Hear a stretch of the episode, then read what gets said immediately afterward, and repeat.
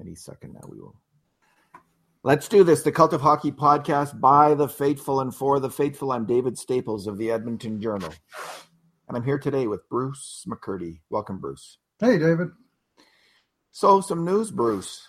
Mm. Maybe not the kind we were hoping. We've been looking for some lots of transactions in the the NHL. Some player called Kevin Hayes that hardly anyone had ever heard of signed a seven-year, seven point one million dollar a year deal. Erik Karlsson's back with the San Jose Sharks. I think he signed for a billion dollars a year, if I'm not mistaken. And Jesse Puljujarvi's agent says that Puljujarvi wants a trade out of Edmonton. So let's, uh, I'll get you the exact quote. this is by way of Tommy Seppälä, a Finnish NHL correspondent for a Finnish publication. and he quotes Puljujarvi's agent, Markus Lehto. It doesn't make sense to go back where we were last season. It's not good for either side. Discussions about parting ways have been going on for weeks already. Jesse needs a fresh start, and it's nothing against the Oilers. So, Bruce, what do you make of it? Is this the end of Jesse Puljujarvi in, in Edmonton? Nothing against the Oilers, eh? I'd be I'd be shocked if they had nothing against the Oilers. If I was in the Jesse Puljujarvi camp, I think I would have something against the Oilers because of the uh, way that that whole situation's been handled has not been good. Oh, he's being frankly, diplomatic. Frankly, I think the agent himself needs to look in a mirror too when it comes to that because some of the terms they negotiated originally about uh, minimum games played and so on, I don't think that served the interest of his client.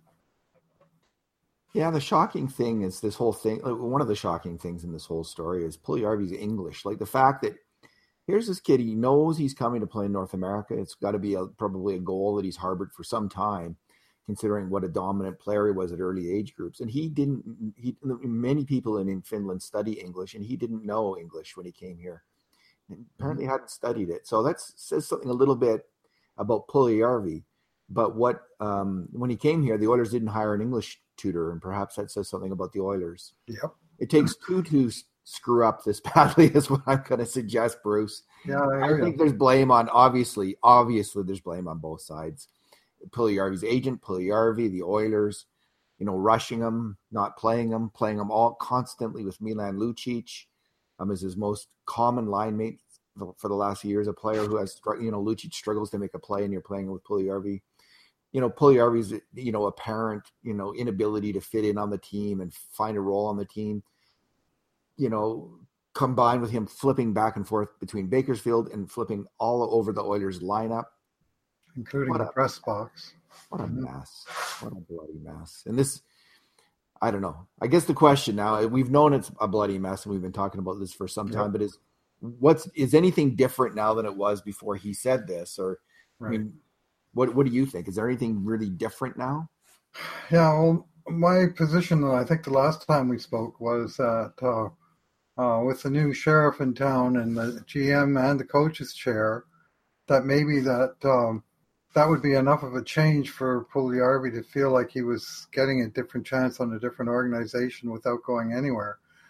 But when I hear some of these sort of rumblings underneath the surface about uh, uh, players on the team not wanting to play with him and of his uh, um, inability to really structure his game in an NHL um, uh, to an NHL standard, uh, and those rumors were rather persistent that uh, the big stars on the Oilers were were uh, reluctant to play with this player. So maybe that's why he decides he wants to get away from here and go to some other team where he can, uh, you know, just get a different, completely fresh start, new new coach, new manager, new teammates new sweater, new everything. It could be a trade of mercy, right? Like mm-hmm. maybe it just really is best for for Puljujarvi. And I mean, this is obviously what his agent thinks. It's really best for him to move. But here's the problem. I mean, the owners invested from their perspective. It's not the best to move Puljujarvi right now. I think the obvious move is to qualify him. He's an mm-hmm. RFA, just qualify him. And um, say, hey, you can, we, we want you back. Come play here. We're going to try to make it go. And if you don't, you can go to Europe and see, see how that goes for a year.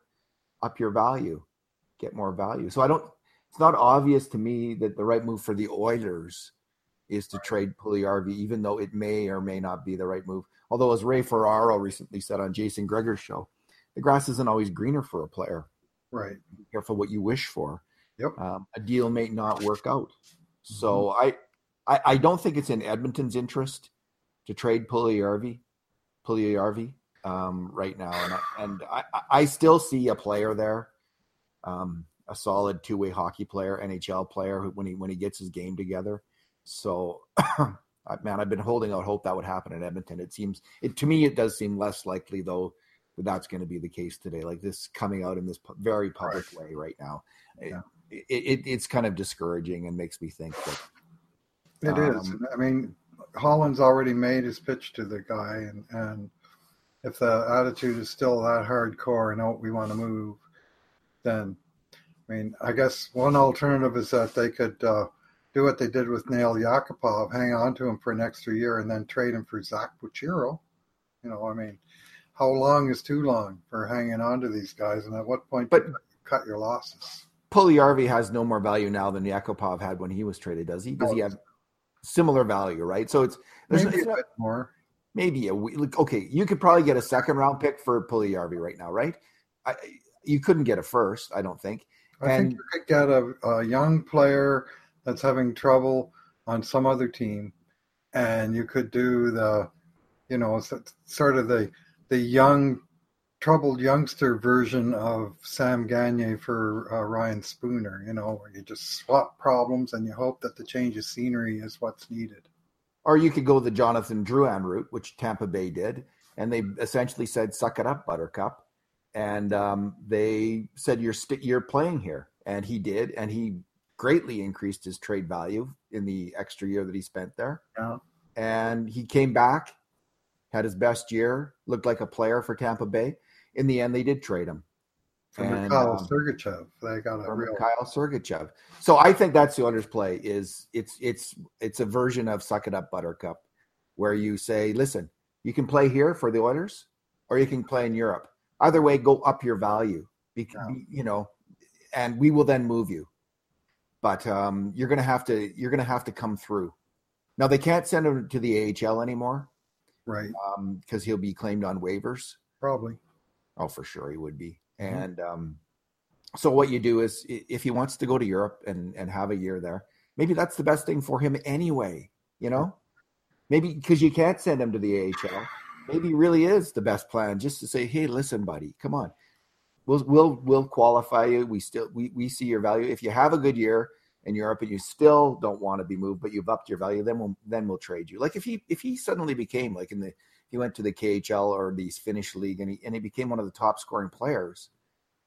It's a different situation in terms of his trade value. So that's that's what I think the Oilers.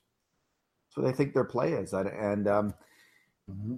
I really think their play is though to try to convince him to come back and, and work with this player. Like there was a there was um Nail Yakupov's first big trade request came in November 2013. Bruce mm-hmm. Igor Larionov made it clear that that Yakupov wanted out then, and all 30 te- he's open to go to any team.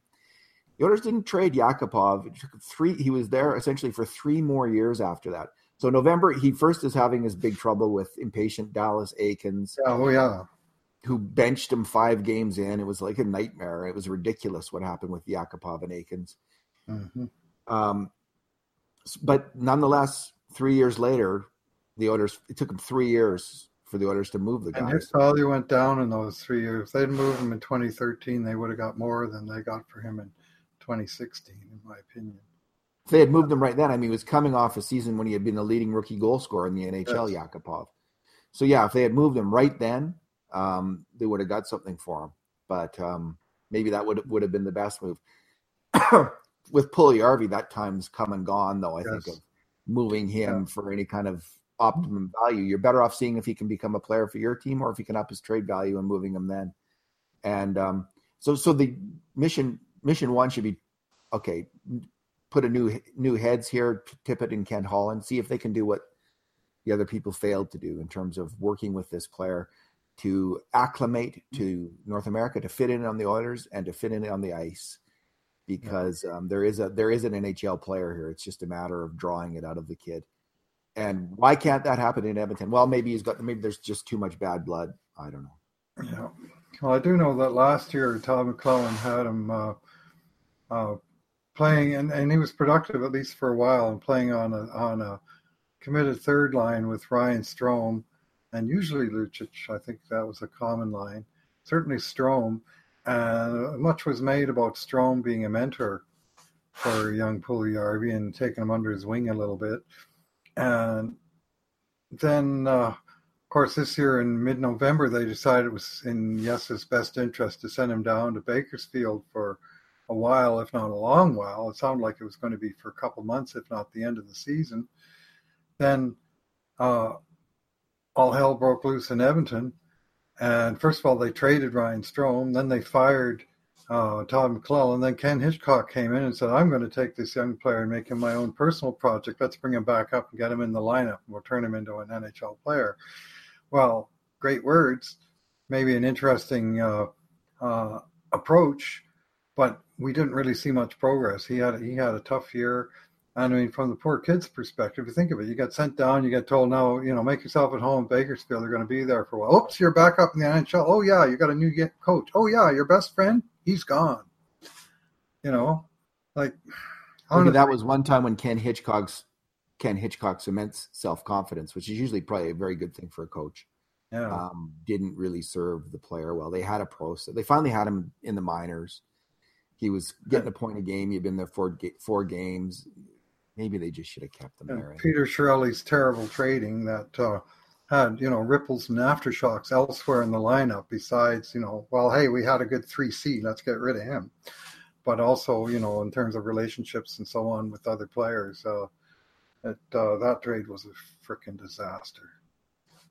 Okay, Bruce, I'm gonna I'm gonna ask you a yes or no question. You always okay. dreaded yes or no question, Bruce. I don't ask them. I'm a politician. I never say yes or no to anything. Fire away. It's a question we're asking readers on Twitter. Oh, okay. Should the Oilers trade away Jesse Puljujarvi? Yes or no? I'm going to say yes.